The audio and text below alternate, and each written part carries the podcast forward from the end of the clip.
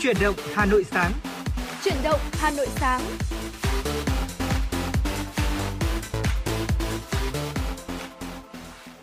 Xin kính chào quý vị thính giả đang đến với chuyển động Hà Nội sáng. Thật vui vì ờ, trong buổi sáng ngày hôm nay Trọng Khương và Võ Nam sẽ là những MC được đồng hành cùng với quý vị trong 60 phút của chương trình.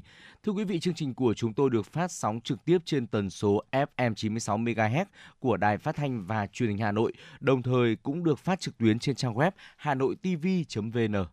Vâng ạ, Võ Nam mến chào buổi sáng quý vị thính giả của Truyền động Hà Nội sáng. À, thưa quý vị, thời tiết sáng ngày hôm nay trên cung đường di chuyển của tôi thì tôi thấy khá là thời tiết khá là lạnh và sương khá là nhiều. À, đặc trưng của thời tiết mấy ngày hôm nay nó nói thì nó là như thế. À, sáng sớm và chiều tối thì lạnh và trưa thì nhiệt độ có nhích lên một tí. Nên trong những ngày này thì quý vị cũng nên lưu ý về vấn đề sức khỏe của mình để có thể đảm bảo sức khỏe trong những cái ngày đầu làm việc của năm mới Quý Mão 2023 được không ạ? Và nếu quý vị muốn biết thêm về những cái mẹo nhỏ chăm sóc sức khỏe của mình những cái uh, uh, món ăn, những cái thực phẩm có thể bổ sung được chất dinh dưỡng trong những ngày này thì quý vị có thể uh, đồng hành cùng với chúng tôi. Bên cạnh đó là những tin tức được cập nhật một cách nhanh chóng và chính xác nhất. Võ Nam và Trọng Khương sẽ đồng hành cùng với quý vị trong chuyển động Hà Nội sáng ngày hôm nay và cũng không thể không thể quên được tiểu mục thông điệp cuộc sống ngày hôm nay chúng tôi sẽ chia sẻ đến với quý vị uh, những điều sẽ giúp cho chúng ta thành công. Uh, hãy cùng à, cố định tần số 96 MHz và đồng hành với chương trình nhé. Còn ngay bây giờ chúng tôi xin mời quý vị thưởng thức một giai điệu âm nhạc đầu tiên mở đầu cho buổi sáng ngày hôm nay. Xin mời quý vị cùng đến với uh, những giọng ca trẻ Sunny Hạ Linh, Jin Tuấn Kiệt qua ca khúc Sớm nay mùa xuân.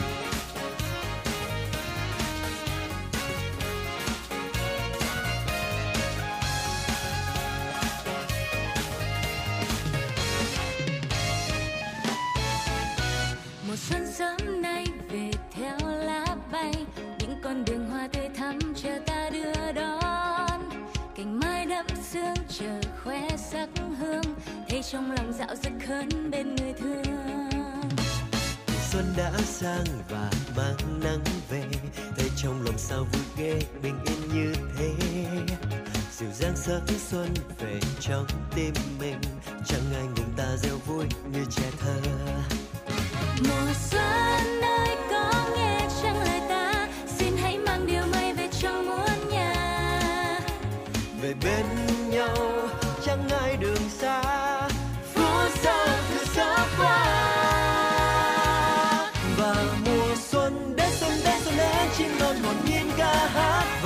xuân đến xuân đến xuân đến thoáng mây trời xanh bát ngát. Mùa xuân đến thật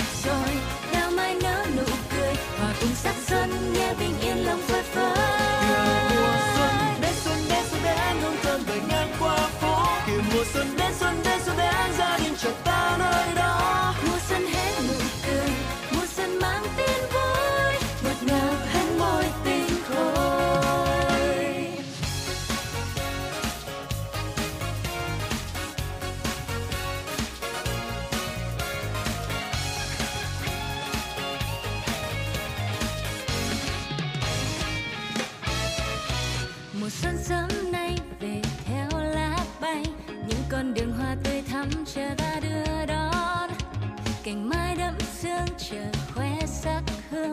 Thấy trong lòng dạo dực hơn bên người thương. Xuân đã sang và mang nắng về.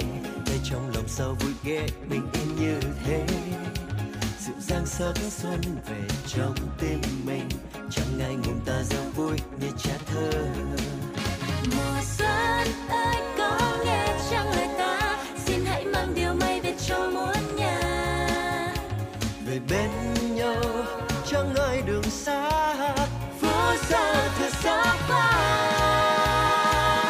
và mùa xuân đến xuân đến xuân đến, chim non hồn nhiên ca hát. Và mùa xuân đến xuân đến xuân đến thoáng mây trời xanh mát ngát. Mùa xuân đến thật rồi đào mai nở nụ cười. Hòa cùng sắc xuân, nghe bình yên lòng phơi phới.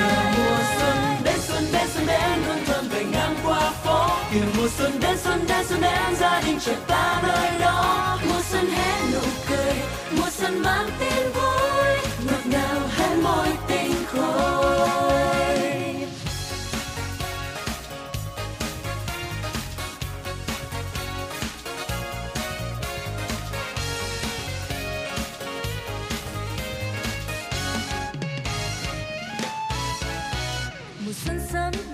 về theo lá bay, những con đường hoa tươi thắm chờ ta đưa đó.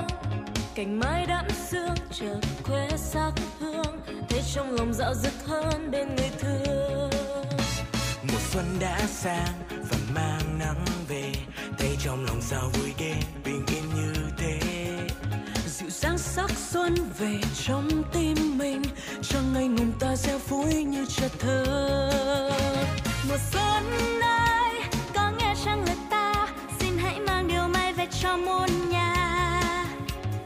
bên nhau chẳng ngại đường xa phút sau thật sắp qua và mùa xuân đến xuân đến xuân đến chim non hồn nhiên ca hát và mùa xuân đến xuân đến xuân đến thoáng mây trời xanh bát ngát mùa xuân đến thật rồi đào mai nở nụ cười hòa cùng sắc xuân nghe bình yên lòng phơi phới kìa mùa xuân đến xuân đến xuân đến hương thơm về ngang qua phố kìa mùa xuân đến gia đình chờ ta nơi đó. Mùa xuân hé nụ cười, mùa xuân mang tin vui. Ngọt ngào hé môi tình khôi. Và mùa xuân đến xuân đến xuân đến, chim non hồn nhiên ca hát. Và mùa xuân đến xuân đến xuân đến thoáng mây trời xanh bát ngát. Mùa xuân đến thật rồi, đào mai nở nụ cười. Hòa cùng sắc xuân, nghe bình yên lòng phơi phới. Mùa xuân đến xuân đến xuân đến, hương thơm về ngang qua kìa mùa xuân đến xuân đến xuân đến, gia đình chờ ta nơi đó. Mùa xuân hé nụ cười, mùa xuân mang tin vui, ngọt ngào hé môi tình khôi. Và mùa xuân đến xuân đến xuân đến, chim non hồn nhiên ca hát. Và mùa xuân đến xuân đến xuân đến bao mây trời xanh mơn ngát. Mùa xuân đến thật rồi, đào mai nở nụ cười. Hòa cùng sắc xuân, nghe bình yên lòng phơi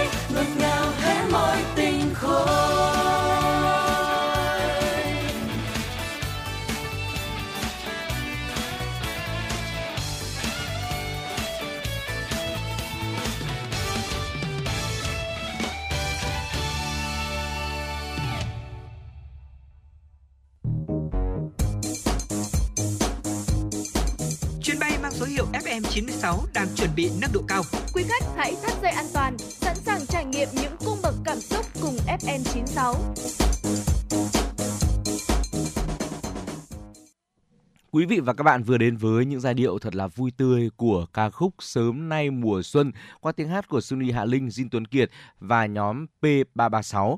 Ngay bây giờ thì chúng tôi xin mời quý vị quay trở lại với chương trình đến với những nội dung chính. Tiếp theo sẽ là những thông tin thời sự đáng chú ý. Thưa quý vị và các bạn, chiều qua tại Tuyên Quang, Chủ tịch Quốc hội Vương Đình Huệ làm việc với lãnh đạo chủ chốt tỉnh Tuyên Quang. Dự cuộc làm việc có Tổng thư ký Quốc hội, Chủ nhiệm Văn phòng Quốc hội Bùi Văn Cường, Chủ tịch Hội đồng Dân tộc Y Thanh Hà, Nie Kadam, Chủ nhiệm Ủy ban Văn hóa Giáo dục Nguyễn Đắc Vinh, Trưởng ban công tác đại biểu, Phó trưởng ban tổ chức Trung ương Nguyễn Thị Thanh, Tổng Kiểm toán Nhà nước Ngô Văn Tuấn. Về phía địa phương, có Bí thư tỉnh ủy, Trưởng đoàn đại biểu Quốc hội tỉnh Tuyên Quang Chẩu Văn Lâm, các đồng chí trong ban thường vụ tỉnh ủy, các vị đại biểu Quốc hội thuộc đoàn đại biểu Quốc hội tỉnh cùng các cán bộ chủ chốt của tỉnh Tuyên Quang. Tại cuộc làm việc, Chủ tịch Quốc hội ghi nhận các kiến nghị của tỉnh Tuyên Quang và cho biết Ủy ban Thường vụ Quốc hội sẽ phối hợp với chính phủ xem xét giải quyết trên tinh thần tạo thuận lợi tối đa cho địa phương phát triển. Liên quan đến mục tiêu xây dựng nông thôn mới, Chủ tịch Quốc hội chia sẻ kinh nghiệm của Thái Nguyên đã chọn Định Hóa làm huyện điểm phát triển nông thôn mới và đã triển khai rất hiệu quả.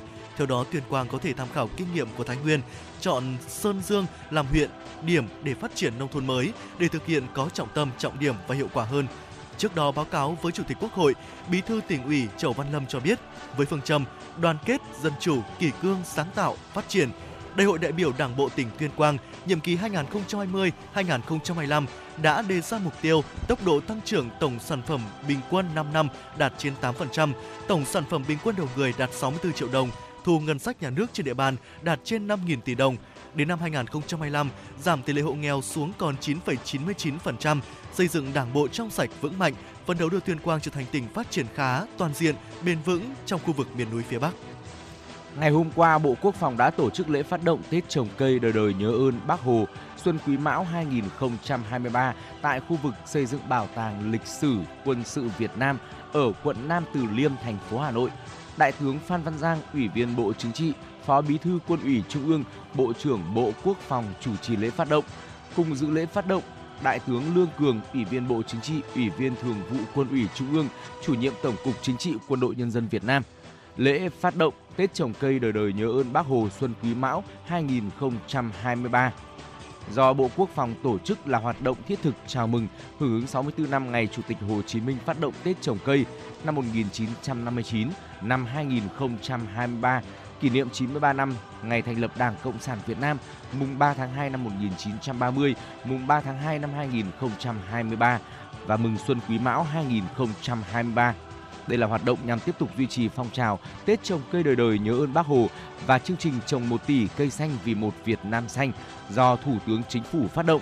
Phát biểu tại lễ phát động, Đại tướng Phan Văn Giang cho biết, thực hiện chủ trương của Đảng, Nhà nước và chỉ đạo của Thủ tướng Chính phủ, hàng năm các đơn vị trong toàn quân đã đồng loạt tổ chức Tết trồng cây đời đời nhớ ơn Bác Hồ trong khuôn viên doanh trại, trồng rừng trên diện tích đất được giao quản lý, đồng thời phối hợp chặt chẽ với cấp ủy, chính quyền địa phương, cơ quan, đơn vị nơi đóng quân làm tốt công tác chăm sóc, bảo vệ rừng.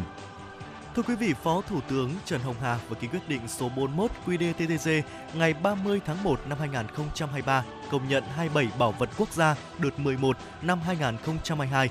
Cụ thể, 27 hiện vật, nhóm hiện vật được công nhận bảo vật quốc gia gồm sưu tập công cụ sơ kỳ đá cũ An Khê niên đại 800.000 năm cách ngày nay, hiện lưu giữ tại Bảo tàng tỉnh Gia Lai, chống đồng tiên nội 1 niên đại văn hóa Đông Sơn khoảng thế kỷ thứ tư, thứ ba trước công nguyên, hiện lưu giữ tại Bảo tàng tỉnh Hà Nam, chống đồng kính hoa 2 niên đại thế kỷ thứ hai, thứ một trước công nguyên, hiện lưu giữ tại sưu tập tư nhân Nguyễn Văn Kính, thành phố Hà Nội.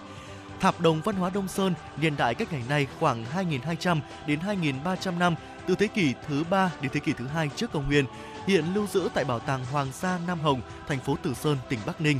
Tháp đồng kính hoa niên đại thế kỷ thứ ba, thứ hai trước công nguyên, hiện lưu giữ tại sưu tập tư nhân Nguyễn Văn Kính, thành phố Hà Nội. Sưu tập đàn đá Bình Đa niên đại từ 3.000 năm cách ngày nay hiện lưu giữ tại Bảo tàng tỉnh Đồng Nai.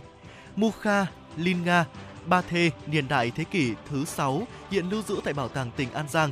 Cặp tượng voi đá thành đồ bàn niên đại nửa sau thế kỷ thứ 7 Xin lỗi quý vị, nửa sau thế kỷ thứ 12 hiện lưu giữ tại khu di tích Thành Hoàng Đế, xã Nhơn Hậu, thị xã An Nhơn, tỉnh Bình Định, vân vân.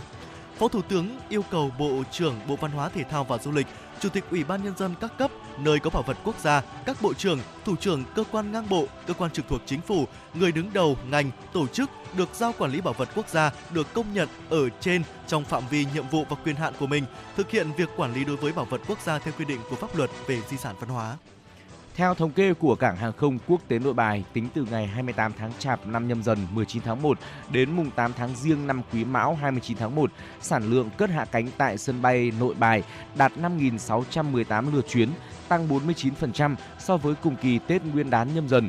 Trong đó có 1.789 lượt chuyến bay quốc tế, 3.829 lượt chuyến bay quốc nội. Sản lượng hành khách tại Cảng hàng không quốc tế Nội Bài đạt gần 900.000 lượt khách, tăng 71% so với cùng kỳ Tết Nguyên đán nhâm dần. Trong đó có 246.000 lượt khách quốc tế, 654.000 lượt khách quốc nội, tăng 26,5% so với cùng kỳ. Lãnh đạo Cảng hàng không quốc tế Nội Bài đánh giá sản lượng vận chuyển trong dịp Tết Nguyên đán Quý Mão 2023 vừa qua vẫn chưa vượt qua các đợt cao điểm trước đó như khách nội địa mới đạt khoảng hơn 80% so với cao điểm hè 2022 khách quốc tế mới đạt khoảng 70 đến 75% so với cao điểm trước dịch 2019. Nhìn nhận lượng khách đông nhưng từ ngoài sân đỗ, làn giao thông cho đến các khu vực làm thủ tục hàng không đều ghi nhận không xảy ra tình trạng ùn ứ. Lãnh đạo cảng hàng không Nội Bài cho biết, hành khách tuân thủ hướng dẫn của các lực lượng chức năng. Đặc biệt, nhiều hành khách đã làm quen với việc làm thủ tục check-in bằng điện thoại, web check-in hay tự làm check-in tại các kiosk nên thủ tục hàng không được hoàn thiện nhanh chóng. Thưa quý vị và các bạn, vừa rồi là những tin tức thời sự đáng chú ý mà Võ Nam và Trọng Khương cập nhật và gửi tới quý vị trong chuyển động Hà Nội buổi sáng ngày hôm nay. Và những tin tức vẫn sẽ được chúng tôi liên tục cập nhật ở những phần sau của chương trình. Và ngay bây giờ, chúng ta hãy cùng nhau quay trở lại với không gian âm nhạc trước khi đến với những nội dung tiếp theo.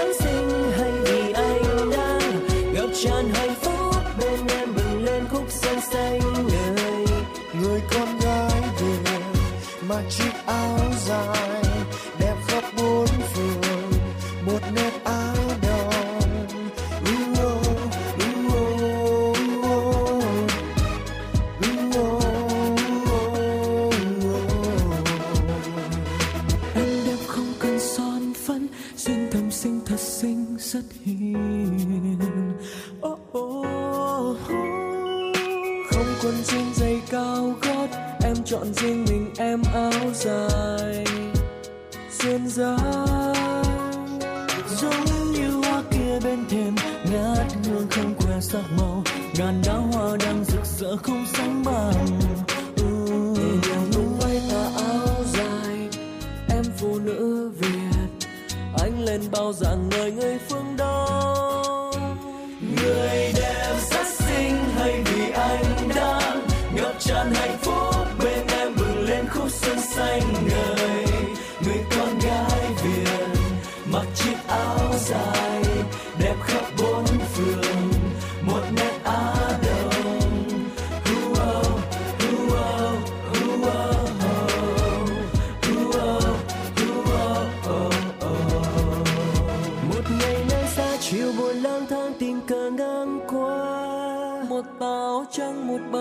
sinh tôi không quên.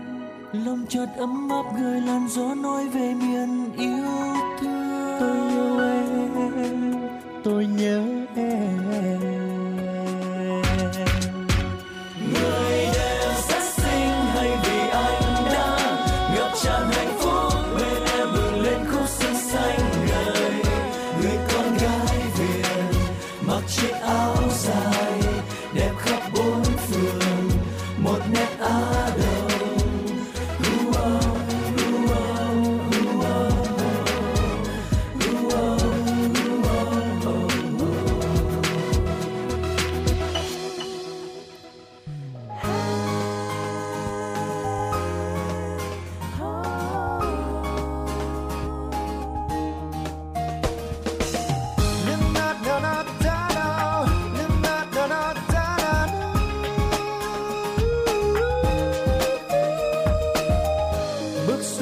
sáng tinh mơ, dạo qua góc công viên, thấy bao điều người người chào bình minh đang đến. Nhìn cụ già tập dưỡng sinh, sao trong tâm ta thấy bình yên? Một hà nội rất thân quen, yeah. Mặt trời hồng rạng rỡ, phố xa bỗng nhiên càng đông hơn. Nhìn dòng người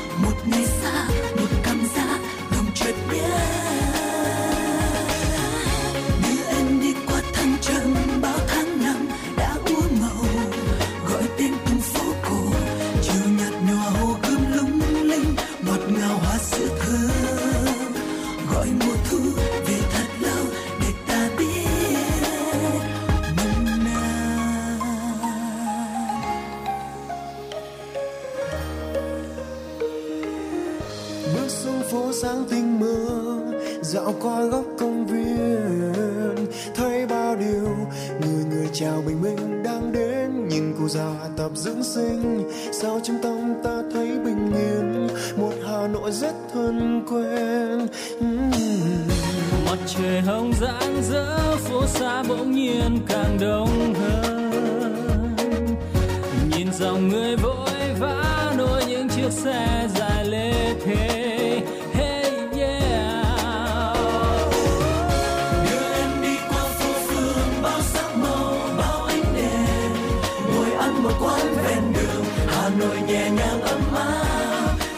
dịu đậm chất thơ.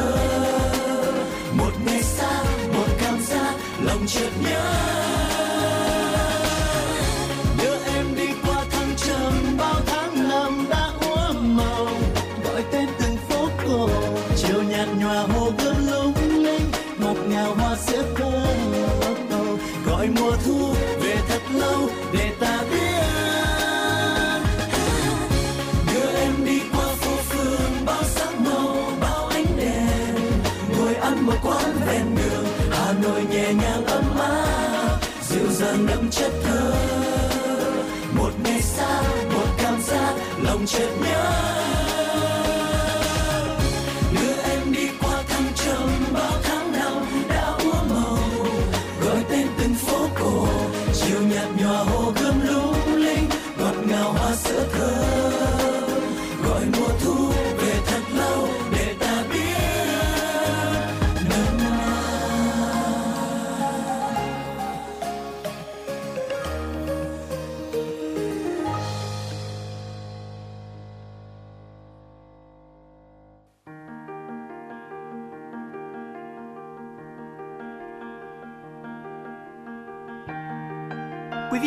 Đang theo dõi kênh FM 96 MHz của đài phát thanh truyền hình Hà Nội.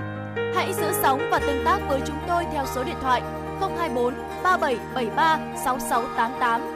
FM 96 đồng hành trên mọi nẻo đường.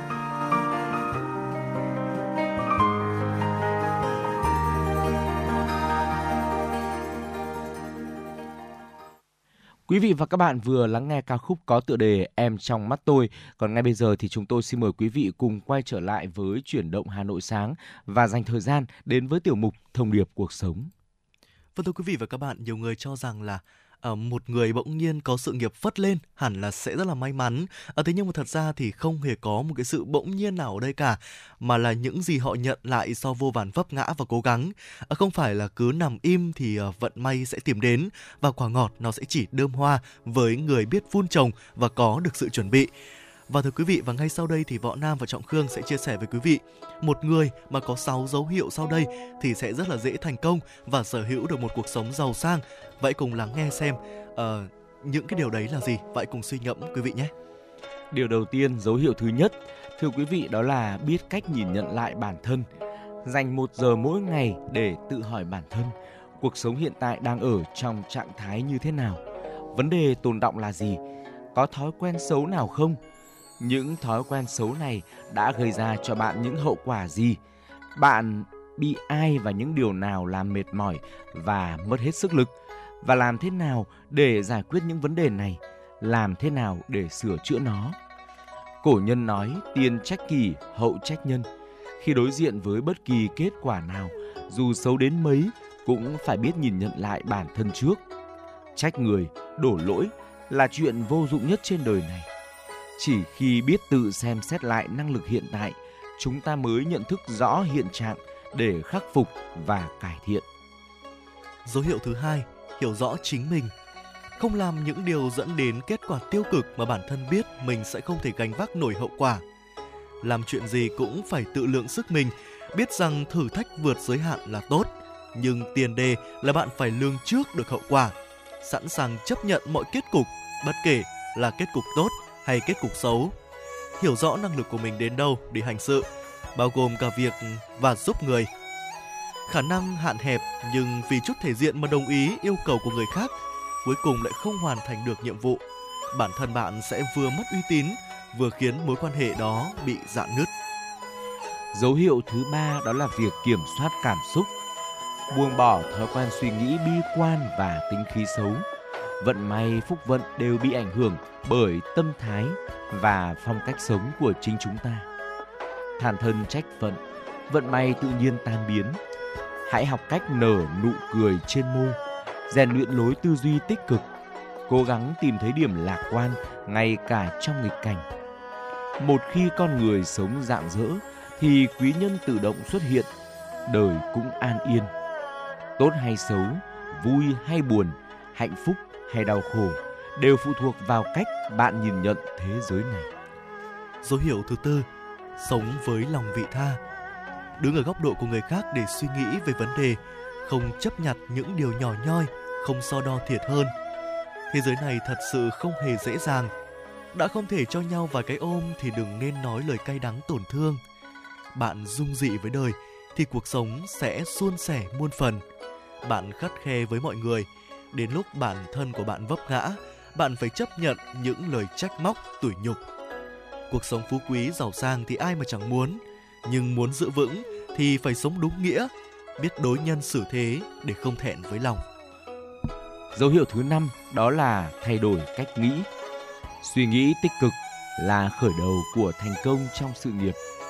Kết cục viên mãn không phải tự nhiên có được mà là thành quả của quá trình gian nan và cố gắng không ngừng. Mới thất bại một lần mà đã từ bỏ thì khó tìm thấy thành công. Hãy luôn nghĩ rằng bản thân làm được, tìm thấy hy vọng trong sụp đổ để lấy lại động lực. Trong cuộc sống cũng vậy, thử thách luôn răng đầy phía trước, không kiên cường thì không thể trụ vững.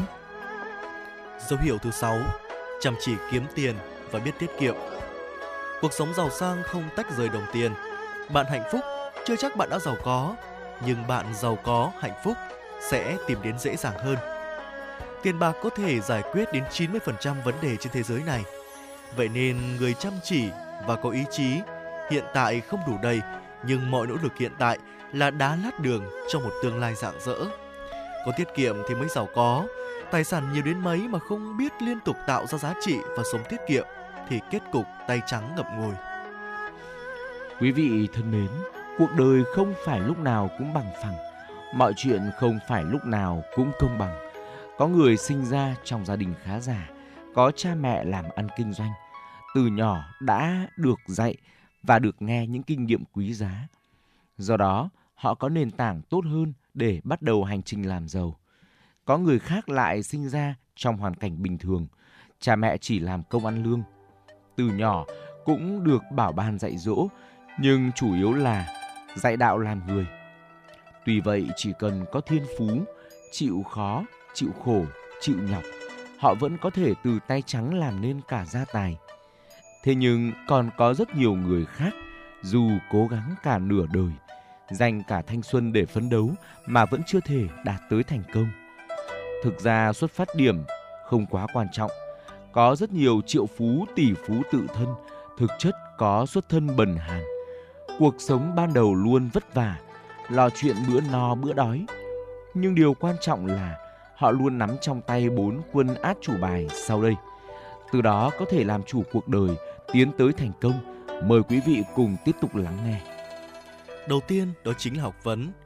Mark Zuckerberg, Bill Gates và Larry Page và rất nhiều tỷ phú tự thân giàu có khác từng bỏ học và lập nên những công ty tỷ đô.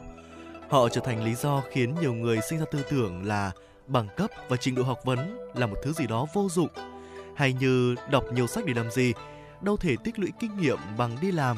Vì thế họ chẳng hề chú tâm vào việc học, chỉ muốn đi tắt đón đầu sớm ngày giàu có. Tuy nhiên, chính bản thân ông chủ Microsoft đã từng khuyên người trẻ rằng đừng bỏ học giống tôi. Học vấn và tri thức chính là quân át chủ bài tuyệt đối, nhưng ai có nó trong tay giống như có được tấm vé thông hành là con đường ngắn nhất bước tới thành công. Tỷ phú Bill Gates từng chia sẻ rằng mặc dù tôi từng nghỉ học đại học và may mắn khi theo đuổi nghề nghiệp trong lĩnh vực phần mềm, nhưng việc có một tấm bằng đại học là con đường dễ dàng hơn để dẫn đến thành công. Dù có bỏ học giữa chừng, ông chủ Microsoft cũng không bao giờ sao nhãng việc tiếp thu thêm tri thức mới. Ông luôn nổi tiếng với thói quen đọc sách đầy kỷ luật của mình. Rất nhiều tỷ phú, triệu phú khác cũng có chung nhận thức như vậy. Thực tế, trên thị trường lao động hiện nay, vẫn có không ít vị trí tuyển dụng dựa trên trình độ học vấn, mức lương và đãi ngộ cũng có sự thay đổi dựa trên nhân tố này. Đặc biệt, cơ hội vào được các công ty lớn là không hề dễ dàng. Khi đó, bằng cấp và học vấn sẽ trở thành điểm cộng giúp những giúp chúng ta có thể đạt được cơ hội này. Thứ hai thưa quý vị là năng lực. Người xưa có câu nói như rồng leo, làm như mèo mửa. Không ít người thường lầm tưởng kiến thức và năng lực là hai thứ giống nhau. Tuy nhiên dù có nói hay đến mấy mà không có đủ khả năng biến nó thành hành động, thành kết quả thực tiễn thì mọi lời nói ra đều trở nên vô ích. Đó cũng là lý do mà ngay từ khi còn nhỏ, chúng ta đã được dạy rằng học đi đôi với hành. Ngay cả khi ta hiểu biết tường tận về một lĩnh vực nào đó, việc ta ứng dụng được kiến thức đó vào thực tế hay không mới quan trọng. Đồng thời có thực hành mới có tiến bộ. Đó chính là cách duy nhất để không ngừng chui rèn năng lực, ngày càng phát triển hơn. Lĩnh vực nào cũng luôn có sự biến đổi. Nếu ta mãi dậm chân tại chỗ mà không chịu trau dồi thêm thì rất dễ bị đào thải. Chỉ bằng cách tích cực học hỏi những điều mới, chúng ta mới có thể tiến xa hơn. Thứ ba, đó chính là tư duy. Tôi quý vị có một câu chuyện như thế này. Có hai người thợ được thuê về chặt cây đốn củi cho xưởng gỗ với một mức thù lao khá tốt. Cả hai đều ấp ủ quyết tâm sẽ làm việc thật chăm chỉ. Ngày đầu tiên thì người thợ thứ nhất chặt được tới 18 cây, trong khi người thứ hai chỉ chặt được 13 cây. Ông chủ khen ngợi người thứ nhất hết lời. Ngày thứ hai, người thợ thứ nhất vui vẻ làm việc để tiếp tục được khen. Nhưng mà dù chăm chỉ thì không khác gì ngày hôm trước, anh ta chỉ chặt được 17 cây. Người thợ thứ hai vẫn chặt được 13 cây. Ngày thứ ba, để bù cho hôm trước đó, người thợ thứ nhất lại càng làm việc cật lực hơn. Nhưng thật kỳ lạ, anh ta lại chặt được ít hơn nữa, chỉ 16 cây. Dần dần số cây chặt lại được càng giảm đi. Trong khi đó, từ ngày thứ tư, người thợ thứ hai bắt đầu chặt được nhiều hơn và dần dần vượt qua số lượng của người thứ nhất. Đến khi người thứ nhất chạy sang hỏi thăm bí quyết, người thợ còn lại mới đáp lời. Ngày nào anh cũng chỉ chặt cây, nhưng ngày nào tôi cũng dành thêm thời gian để mài rìu. Có thể thấy, điểm khác biệt lớn nhất giữa người giàu với người nghèo, người thành công với người thất bại chính là tư duy. Nếu chỉ cắm đầu vào làm việc chăm chỉ, chưa chắc là ta đã có thể trở nên khác biệt, thậm chí là còn phải hao tốn thêm sức lực gấp đôi, còn kết quả lại chỉ được có một nửa. Trong thời đại cạnh tranh khốc liệt, tư duy khác biệt chính là chìa khóa giúp ta thăng tiến. Xuất phát điểm thì có thể như nhau, thế nhưng mà người tìm ra quy luật và bản chất vấn đề trước thì mới có thể làm ít hưởng nhiều. Thứ tư thưa quý vị là đạo đức.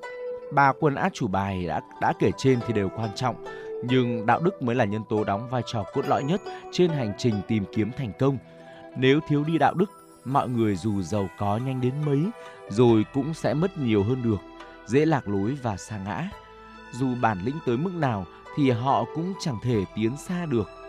Cuộc đời giống như một ẩn số, có người khởi đầu tốt nhưng lại nhận kết cục thê thảm. Có người khởi đầu xấu nhưng dựa vào sự khôn ngoan của bản thân mà lội ngược dòng thành công. Nhưng quan trọng nhất là người nào giữ được ý chí và nhân cách của bản thân mới là người có thể vững vàng đi tới cuối con đường.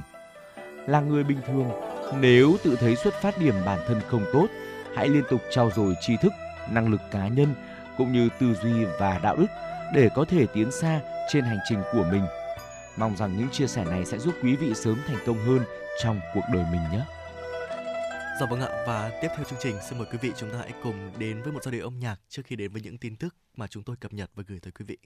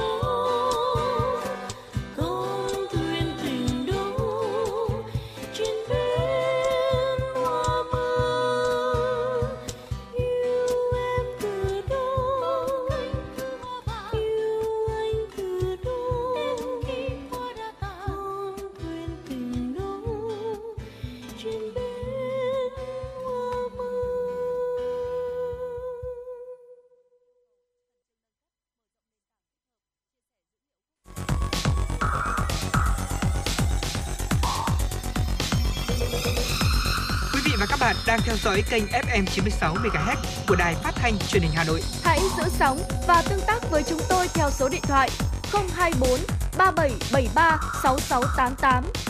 FM 96 đồng hành trên mọi nẻo đường.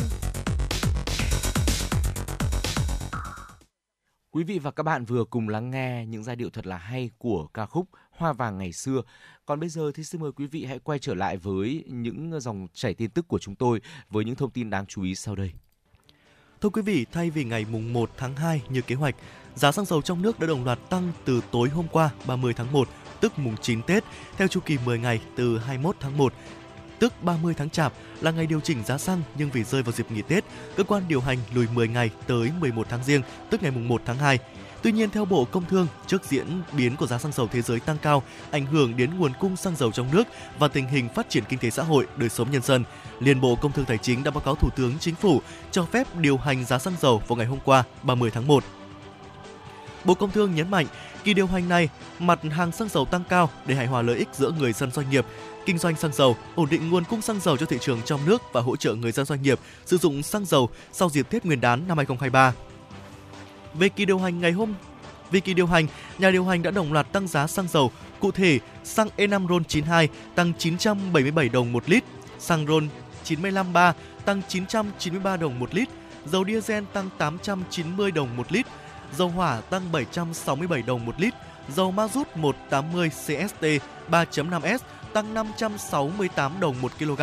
Sau điều chỉnh, giá xăng dầu từ 15 giờ ngày 30 tháng 1 là xăng E5 RON92 không cao hơn 22.329 đồng một lít, xăng RON953 không cao hơn 23.147 đồng một lít, dầu diesel 0.05S không cao hơn 22.524 đồng một lít, dầu hỏa không cao hơn 22.576 đồng một lít, dầu ma rút 180 CST 3.5S không cao hơn 13.934 đồng một kg. Đại diện Liên đoàn Lao động thành phố Hà Nội cho biết tính đến 11 giờ ngày hôm qua, mùng 9 Tết có 99,2% doanh nghiệp đã mở xưởng để sản xuất với 97,8% số công nhân lao động trở lại làm việc. Tại Hà Nội, sau Tết Nguyên đán, riêng ngành dệt may có 67,74% doanh nghiệp mở cửa sản xuất với 69,06% công nhân lao động quay trở lại làm việc.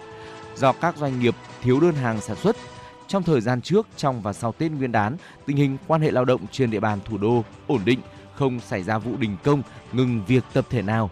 Liên đoàn Lao động thành phố Hà Nội cũng cho biết, dịp Tết Nguyên đán Quý Mão 2023, các cấp công đoàn Hà Nội hỗ trợ cho 1.481 đoàn viên, người lao động gặp khó khăn do thiếu việc làm, mất việc, bị nợ lương dịp ờ, Tết với số tiền hơn 1 tỷ đồng.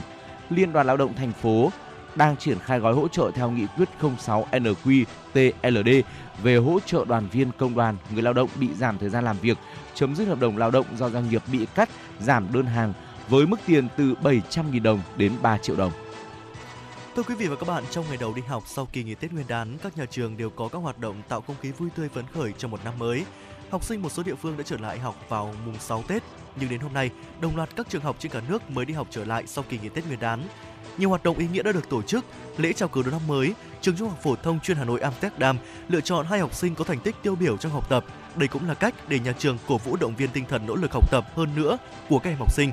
Nhưng không chỉ có học tốt, nhà trường còn đặt mục tiêu năm mới này sẽ tiếp tục xây dựng môi trường giáo dục mà ở đó mỗi học sinh đều phát huy được năng lực bản thân như mục tiêu của chương trình giáo dục phổ thông 2018. Ở mỗi lớp lại có hoạt động để chào đón năm mới, những học sinh tự tay mình viết thư pháp đầu năm. Bạn nào không viết được thì nhớ cô giáo hoặc bạn mình viết giúp. Tại một lớp học, mỗi bao lì xì được các học sinh trao tặng nhau trong những ngày đầu năm mới, có mệnh giá chỉ từ 2.000 đồng để có thể tạo không khí vui tươi. Ngay sau đó, nền nếp nhanh chóng được ổn định để bước vào các tiết học. Học kỳ này sẽ quyết định kết quả học tập của cả năm, nhất là với những học sinh chuyển cấp, sớm bắt tay vào việc dạy và học trở lại, các nhà trường mới thực hiện được những kỳ vọng cho năm mới. Hàng triệu tin nhắn iMessage đã phát tán các thông tin vi phạm pháp luật như tuyên truyền chống phá tư tưởng, thông tin sai sự thật về chính trị xã hội, kích động tụ tập đông người trái pháp luật, quảng cáo đánh bạc, lừa đảo chiếm đoạt tài sản, phát tán mã độc nhằm chiếm đoạt tài sản cá nhân trong năm 2022 và đầu năm 2023, đặc biệt là trong dịp Tết Nguyên đán vừa qua. Đó là cảnh báo của Cục An ninh mạng A05 Bộ Công an. Cục A05 cho biết đã phối hợp với công an các địa phương khởi tố 4 vụ án, bắt giữ 7 đối tượng, thu giữ nhiều thiết bị phục vụ hành vi phạm tội, đồng thời đang tích cực phối hợp với Bộ Thông tin và Truyền thông tăng cường đấu tranh để ngăn chặn tình trạng này.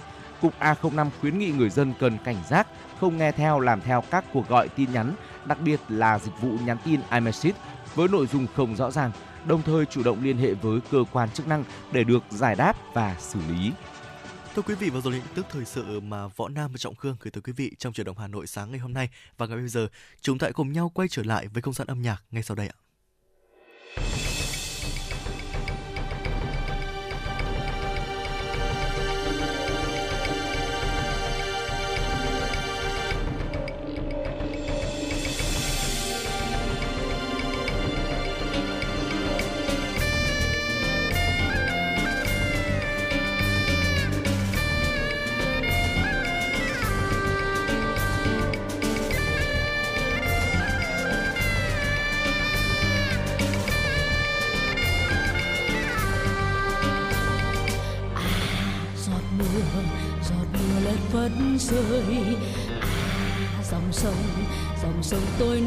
Trôi.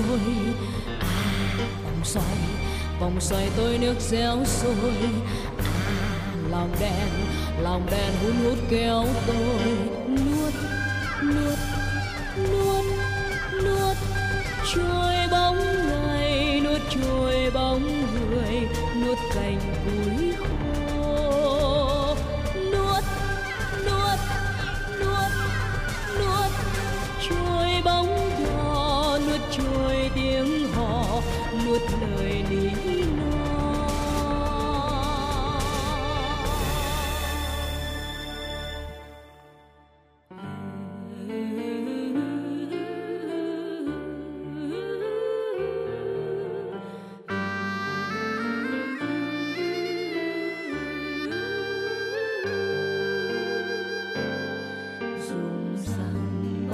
nước xoáy lôi tôi vào.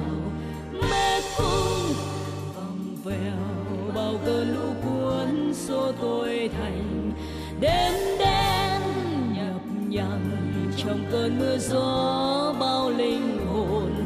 Sóng chơi chập chờn, vòng quay năm tháng tôi không đầy.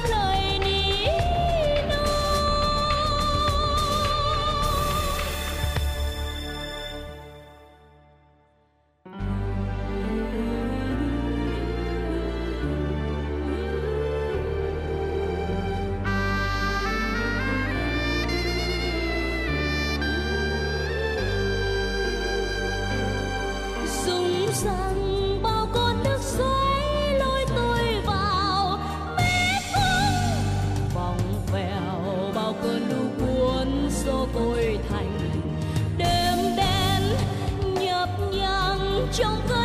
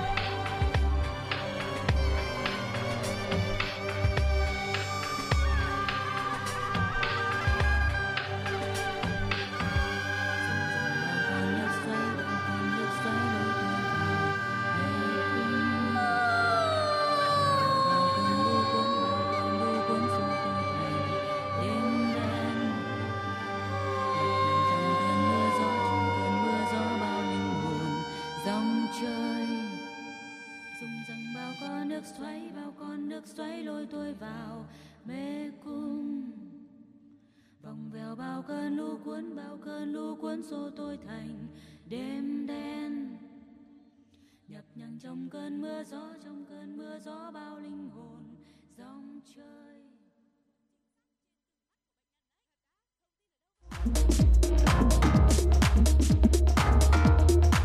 Quý vị và các bạn đang trên chuyến bay mang số hiệu FM96. Hãy thư giãn, chúng tôi sẽ cùng bạn trên mọi cung đường. Hãy giữ sóng và tương tác với chúng tôi theo số điện thoại 024 3773 6688.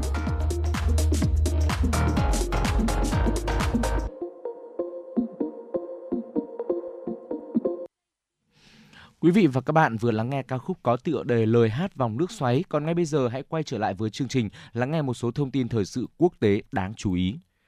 Thưa quý vị và các bạn, lần đầu tiên sau nhiều năm, Tổ chức Y tế Thế giới WHO đã cập nhật danh sách thuốc khuyến nghị các nước nên dự trữ để phòng trường hợp khẩn cấp về phóng xạ và hạt nhân. Trong một tuyên bố, WHO cho biết nhiều quốc gia vẫn thiếu các yếu tố thiết yếu để chuẩn bị sẵn sàng cho trường hợp khẩn cấp về phóng xạ. Hướng dẫn cập nhật được đưa ra khi thế giới có nguy cơ leo thang hạt nhân cao hơn bất kỳ lúc nào kể từ chiến tranh lạnh. Theo danh sách của WHO, một kho dự trữ bức xạ khẩn cấp điển hình nên bao gồm iod để giảm tiếp xúc tuyến giáp với phóng xạ, các chất chi lát để loại bỏ các hạt nhân phóng xạ khỏi cơ thể, cytokine để giảm tổn thương tủy xương, thuốc điều trị nôn mửa, tiêu chảy và nhiễm trùng. Ngoài ra, loại thuốc và hóa chất. Thì WHO cũng giải thích các lưu trữ và quản lý sử dụng thuốc điều trị trong trường hợp khẩn cấp. WHO nhấn mạnh các chính phủ cần có sự chuẩn bị sẵn sàng nguồn cung cấp các loại thuốc cứu sinh giúp giảm thiểu rủi ro và điều trị chấn thương do phóng xạ, qua đó nhanh chóng điều trị cho người dân trong những tình huống khẩn cấp. Trong khi đó, bà Noira, quyền trợ lý tổng giám đốc WHO lưu ý, trong trường hợp khẩn cấp, con người có thể bị nhiễm phóng xạ ở liều lượng từ không đáng kể đến nguy hiểm tính mạng các chính phủ cần nhanh chóng cung cấp các phương pháp điều trị cho những người có nhu cầu. Bảng xếp hạng giáo dục đại học US News and World Report đang vấp phải sự tẩy chay của nhiều trường đại học tại Mỹ. Lý do được cho là phương pháp đánh giá thiếu sót tạo ra bảng xếp hạng không chính xác giữa các trường. Làn sóng tẩy chay bắt đầu từ tháng 11 năm ngoái khi trường đại học luật uh, khi trường luật đại học Yale và trường luật đại học Harvard tuyên bố không tham gia xếp hạng của US News and World Report với lý do bảng xếp hạng này có nhiều điểm bất hợp lý Ví dụ trường luật Đại học Yale khuyến khích sinh viên làm luật sư công dù tiền lương thấp hơn so với luật sư tư nhân với mục tiêu công hiến cho cộng đồng. Tuy nhiên, US News and World Report lại không đánh giá cao điểm này. Hiện làn sóng tẩy chay bảng xếp hạng đại học đang diễn ra mạnh mẽ tại Mỹ. Thưa quý vị, ít nhất 28 người thiệt mạng và 150 người khác bị thương trong một vụ nổ lớn xảy ra hôm nay tại một đền thờ ở thành phố Peshawar, Tây Bắc Pakistan Cảnh sát cho biết vụ nổ xảy ra đúng lúc rất nhiều người dân tập trung cầu nguyện tại đền thờ. Một phần tòa nhà bị đổ sập và nhiều người có thể đang bị mắc kẹt bên trong. Đại diện bệnh viện ở thành phố Peshawar cho biết có rất nhiều người trong tình trạng nguy kịch. Các lực lượng cảnh sát an ninh và cứu hộ đã được huy động tới hiện trường để hỗ trợ đưa người bị thương đi cấp cứu. Miền Tây Bắc Pakistan từ lâu đã là điểm nóng về an ninh, trong đó có các nhóm vũ trang hoành hành bất chấp các nỗ lực của chính quyền nhằm lập lại trật tự. Theo nghiên cứu, tốc độ thoái hóa thần kinh trong giai đoạn đầu mắc Alzheimer ở nhóm các bệnh nhân dùng lecanemab giảm tới 27% so với nhóm dùng giả dược. Bộ Y tế Lao động và Phúc lợi Nhật Bản đã cấp đánh giá ưu tiên đối với thuốc lecanemab điều trị chứng suy giảm trí nhớ Alzheimer do nhà sản xuất dược phẩm Eisai của Nhật Bản và công ty công nghệ sinh học Biogen của Mỹ phối hợp phát triển. Một khi được cấp đánh giá ưu tiên, tổng thời gian thẩm định chất lượng của lecanemab sẽ được rút ngắn đáng kể theo các kết quả nghiên cứu, tốc độ thoái hóa thần kinh trong giai đoạn đầu mắc Alzheimer ở nhóm các bệnh nhân dùng lecanemab giảm tới 27% so với nhóm dùng giả dược. Đầu tháng này, cơ quan quản lý thực phẩm và dược phẩm Mỹ cũng đã phê duyệt lecanemab điều trị bệnh Alzheimer do Eisai và Biogen phát triển cho những bệnh nhân ở giai đoạn đầu của căn bệnh này. Thưa quý vị và các bạn, Đại hội đại biểu toàn quốc bất thường của Đảng Nhân dân Campuchia đã kết thúc sau 2 ngày làm việc. Trong 2 ngày làm việc, Đại hội đại biểu toàn quốc bất thường của Đảng Nhân dân Campuchia đã thảo luận và thông qua nhiều quyết sách quan trọng liên quan đến công tác lãnh đạo và định hướng phát triển đất nước trong thời gian tới. Dưới sự lãnh đạo của Đảng Nhân dân Campuchia, đất nước Campuchia đã có những bước phát triển mạnh mẽ, đặc biệt trong 5 năm qua, Campuchia luôn đảm bảo hòa bình, ổn định chính trị được giữ vững, phát triển kinh tế xã hội đạt được những thành tựu mới, đời sống của nhân dân không ngừng được cải thiện và nâng cao uy tín trên trường quốc tế.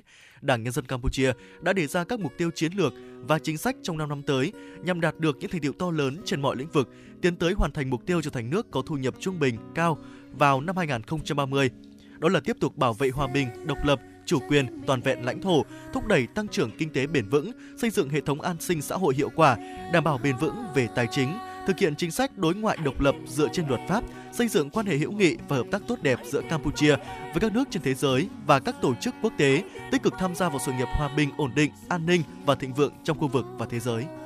Quý vị và các bạn thân mến, những thông tin vừa rồi cũng đã khép lại 60 phút trực tiếp của chuyển động Hà Nội sáng nay.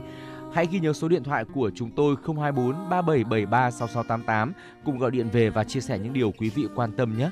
Chương trình được thực hiện bởi ekip chỉ đạo nội dung Nguyễn Kim Khiêm, chỉ đạo sản xuất Nguyễn Tiến Dũng, tổ chức sản xuất Lê Xuân Luyến, biên tập Trà My, thư ký Thu Vân, MC Trọng Khương Võ Nam cùng kỹ thuật viên Quốc Hoàn phối hợp thực hiện. Xin kính chào tạm biệt và hẹn gặp lại ở những khung giờ phát sóng tiếp theo của chúng tôi.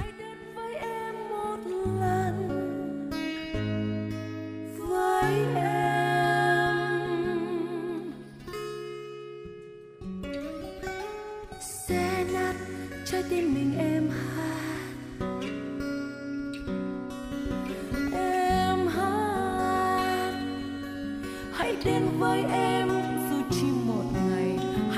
hãy đến